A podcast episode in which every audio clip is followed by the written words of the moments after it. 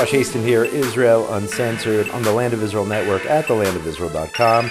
I'm recording here Monday, the 8th of May, 2023, the 17th of Iyar 5783. Hope you're well, hope you're safe in your part of the world. Most likely, you are receiving this broadcast on Tuesday, May the 9th, just for technical reasons. So, um, hopefully, the news, which I will share with you today, is as up to date as possible. Not looking for any breaking news, uh, God forbid, here in Israel, especially not negative news. If there's anything positive and I don't get to it as a result of just the gap between when I'm recording and when you're listening, then that is okay. It is actually uh, Lag BaOmer, the 33rd day of the Omer, a holiday.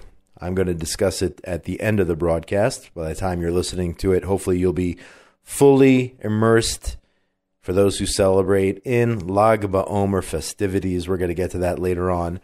But first, as we do each and every week, the latest news from Israel. JNS reports that Israeli National Security Minister Itamar Ben Gvir this past Friday slammed the decision to return the bodies of three terrorists to the Palestinian Authority, and he vowed to continue boycotting Knesset votes until the governing coalition assumes a more hardline approach. On Thursday, Israeli forces, combination of the IDF and other security forces, eliminated the terrorists who last month murdered three members of the Dee family, if you recall, in the Jordan Valley. Lucy Dee, 48 years old, and her two daughters, Maya and Rina, 20 and 15, were murdered in the April 7th shooting on Route 57 near the Hamra Junction. The terrorists were identified as members of Hamas, the Hamas terror organization, and the brave security forces, IDF and other security forces, went into the town of Shechem, the old city in Shechem, according to reports, dressed as Arabs or in disguise raided the location where the terrorists were hiding out, killed the two who were responsible for the murder, and killed the third terrorist who was aiding and abetting, who was hiding the two terrorists from our security forces. So Israel, for some reason, decided to return the bodies of the terrorists, or rather, perhaps left them there. And their families retrieved them, and then they have these big funerals and celebrate martyrdom and jihad. And these are occasions where other terrorists show up and shoot into the air and vow revenge and are riled up. That's what these funerals are all, are all about. And that's why Minister Ben Gvir is upset about it. Ben Gvir described Defense Minister Yoav Gallant's decision to return the three bodies as, quote, a grave mistake that will only cost us dearly and he called for a change in approach. Gallant, according to media reports, defended his decision, said it was no big deal to return the bodies. The Likud party issued a statement saying that the prime minister, defense minister, the IDF security forces, they're the ones who are going to manage the security situation facing, uh, which Israel faces.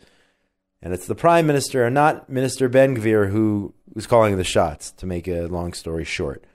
And if he doesn't like it, the statement said he doesn't have to remain in the government.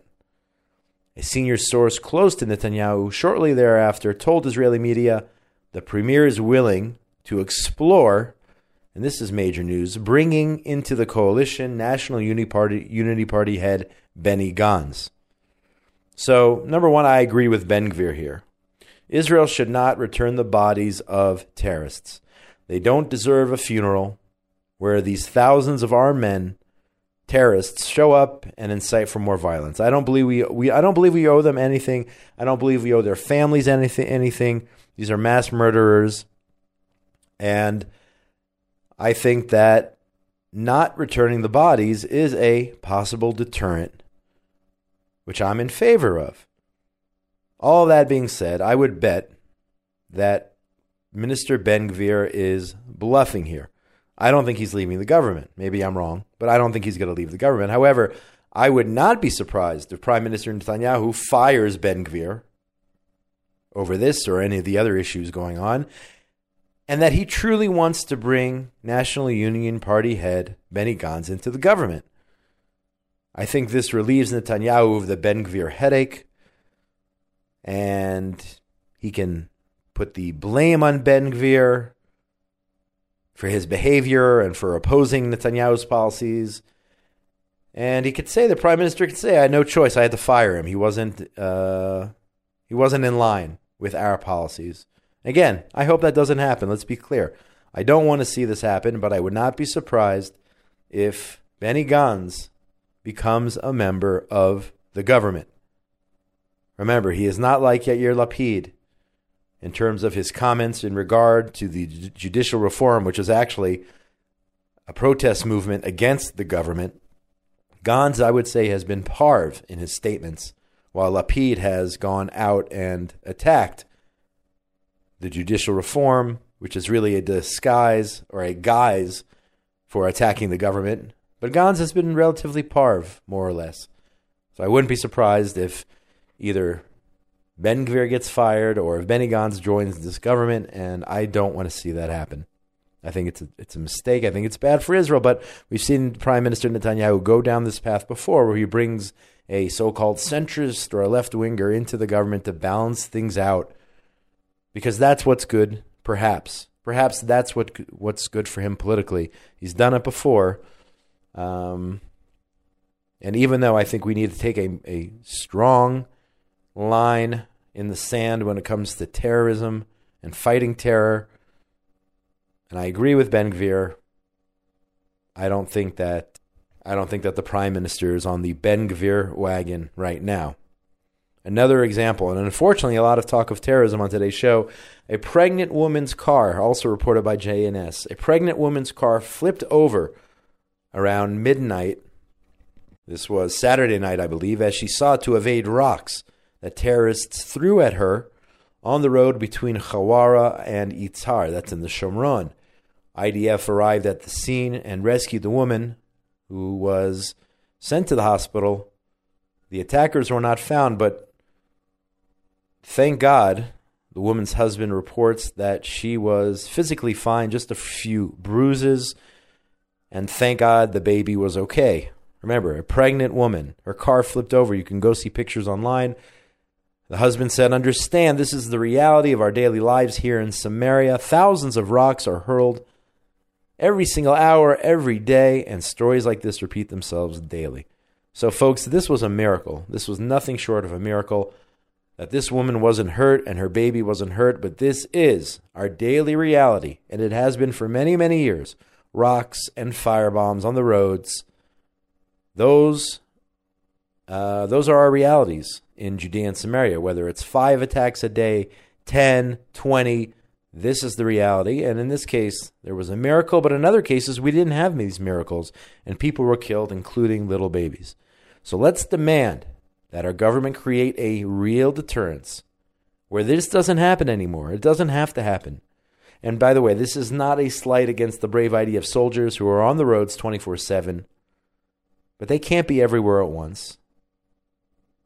Bottom line is the terrorists need to think twice before they throw rocks at women and children, at Jewish women and children in cars on our roads. They have to think twice. They have to think, is it really worth it for me to do this?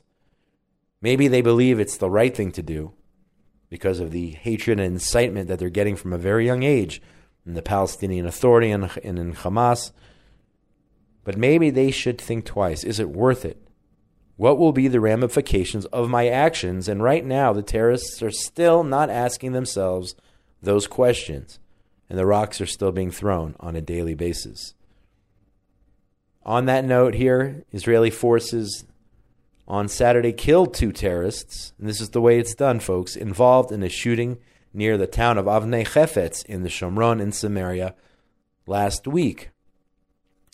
Uh, terrorists were killed in an exchange of fire um, and uh, searches were done. They found uh, IDF forces found M16 rifles, military vests, mag- gun magazines. These are terrorists, and they are no longer. Two additional suspects arrested in connection with the shooting at Avnei Chefetz or near Avnei Chefetz. So again, this is a start. You try to shoot at us, you will pay the ultimate price with your lives.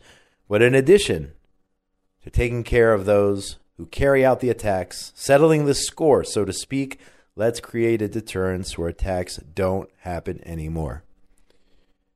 This uh, is also terror related. Um, a little different angle here, a little different subject matter. Israel National News says that on Sunday, yesterday, Israel released the Jordanian member of parliament. We talked about this on the show. His name is Imad Al Adwan, who was caught smuggling weapons into the country via the Allenby crossing, as confirmed by political sources.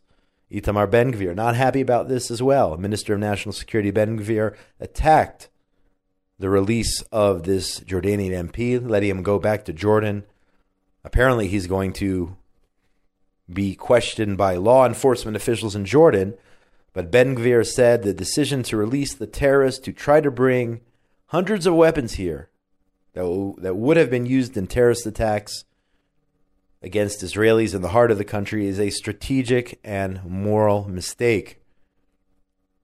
He says the issue should have been brought to the cabinet, and this right wing government is expected to stop the policy of no deterrence, whether it's in Gaza, whether it's involving Jordanians, the Lebanese, any terrorists seeking to harm Israel, should not be released. They should be in prison, he said. So again, this man, this member of parliament, had 194 uh, Glocks, I believe, pistols, 12 rifles. He had a whole pile of gold, and he was a weapon smuggler. That's what he was doing. He was smuggling weapons into Israel, which would have wound up, and who knows how many times he succeeded in, in smuggling before. It says here the report indicates he had enough guns and gold and everything else worth over $6 million in his car. And the report indicates that in theory, these officials are not supposed to be investigated, but Israeli forces got a tip that um, that this guy was shady, and his car needed to be checked. And they found all these weapons and money and gold and everything else in the car. So I understand here on one side, international diplomacy. I understand perhaps why the government is trying to get out of this sticky situation, but why are we so quick to do this? Why are we so quick to give this guy a hall pass? It wasn't like he brought, I don't know, marijuana into the country. He brought in weapons. Sending him back sends a message that you can try to bring guns into the state of Israel for terrorist organizations and you can get away with it. Maybe a slap on the wrist. That's all. Maybe the Jordanians will give him a slap on the wrist.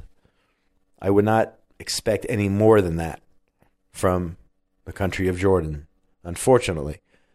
So again, projecting weakness, whether it's in, in on this point here in this article or the issue of returning terrorist bodies, I don't know why we're projecting this weakness.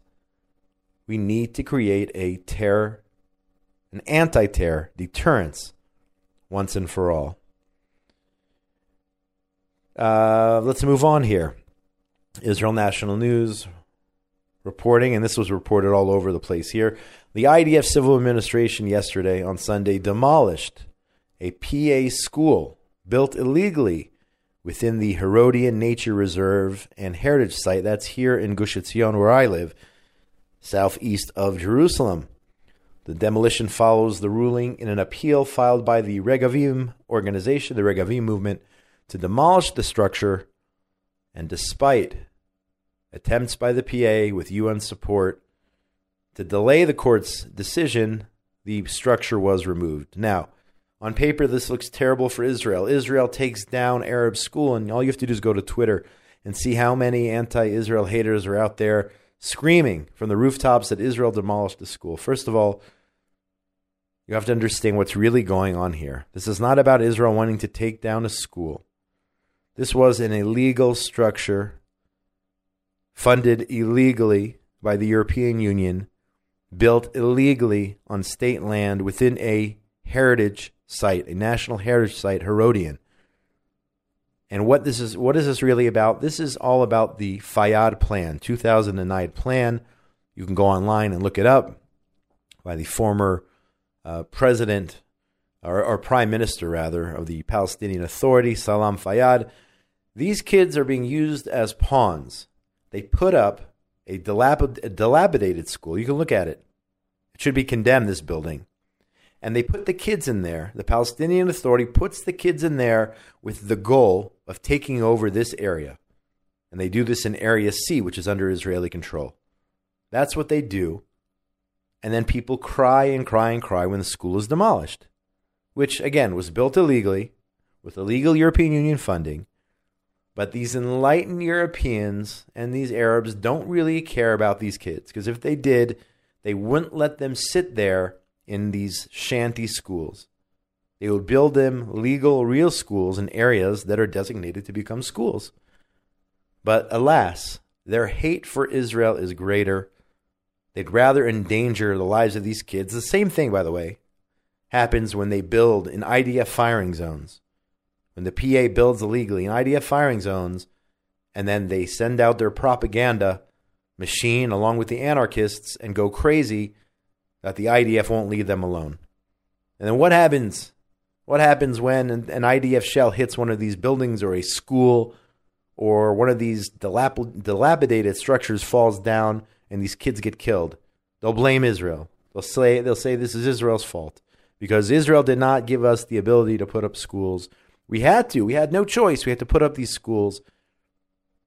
And that's the only opportunity we have to build. And this is this the sham that's been going on for over a decade now with support from the EU. They know full well where their money's going to build these shanty towns and illegal schools and illegal structures, knowing that one day they'll come down, perhaps, and it'll make Israel look bad. And on the other hand, maybe they won't come down.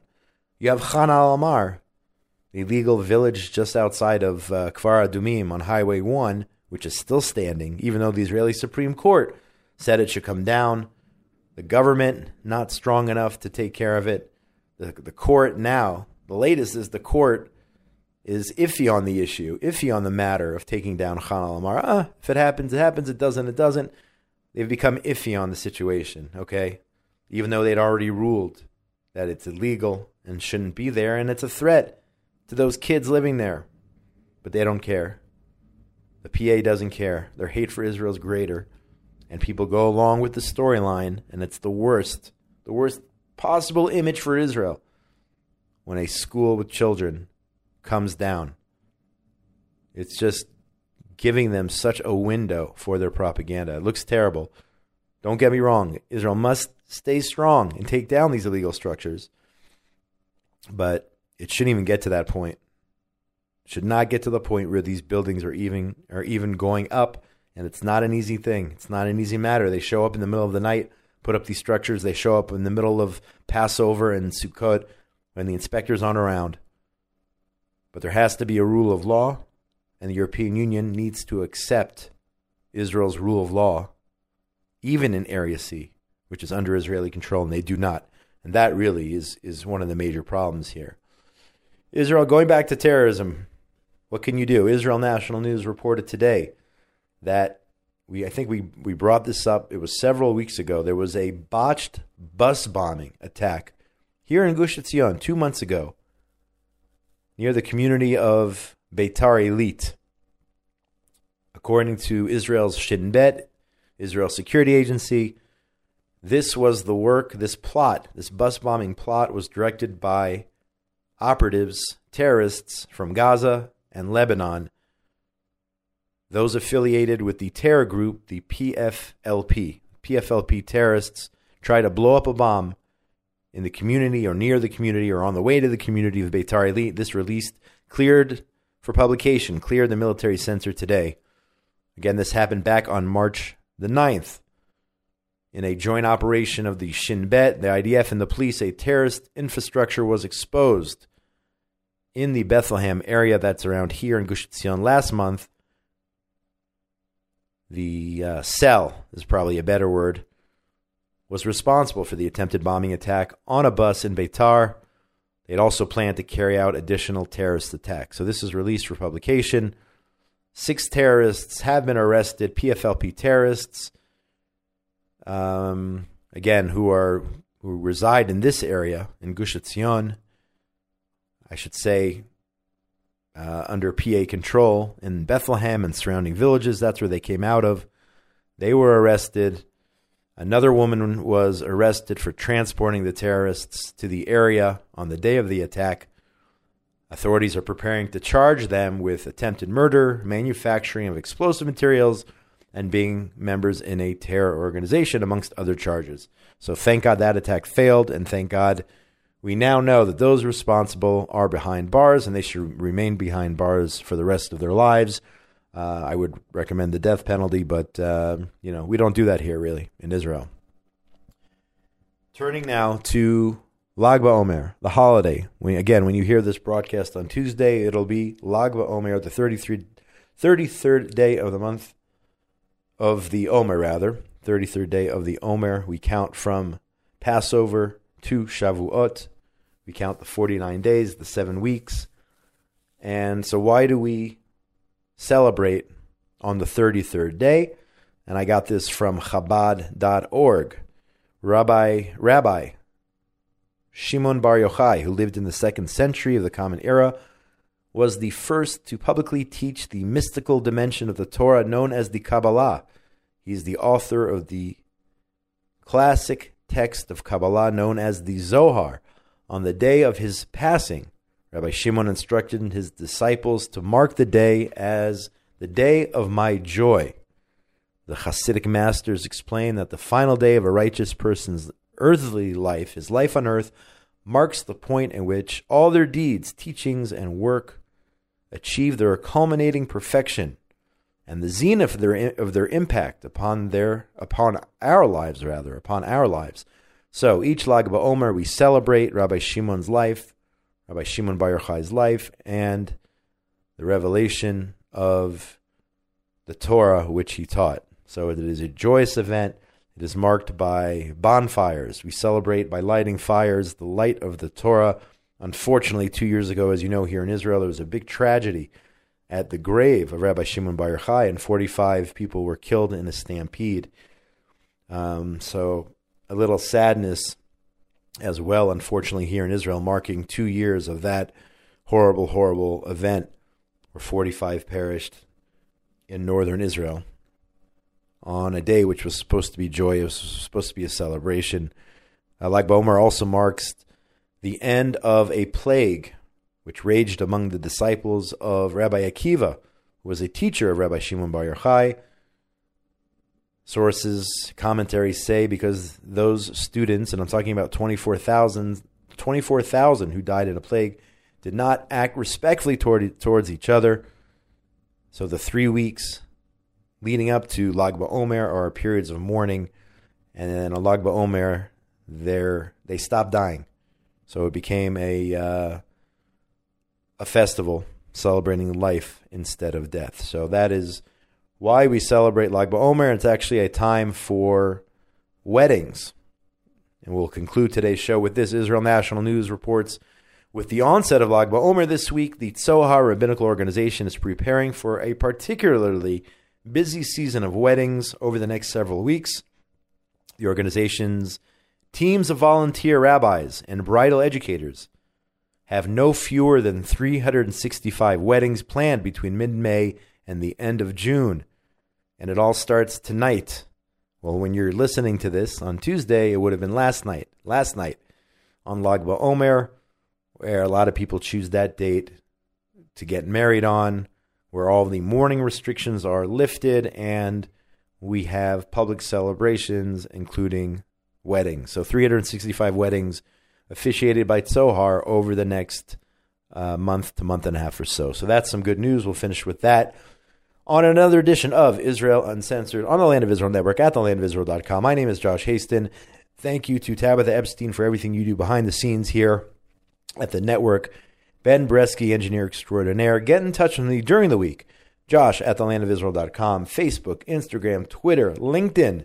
Let me know what you think of the show. Love it, hate it. What do you want to see? What do you want to hear? Who do you want me to try to interview? All right, we had MK Dan Illouz on uh, two weeks ago. Happy to get some more interviews in. Let me know who you want to hear from. Let me know what you what questions you have about what's really going on here in the state of Israel, in Judea, Samaria, Jerusalem, and throughout the country. Wishing everyone out there a wonderful and joyous Lag BaOmer. Be safe. Have a great week, everybody. Coming to you again from Gush Etzion, just south of Jerusalem, the eternal capital of the state of Israel and the Jewish people. Have a great week, everybody.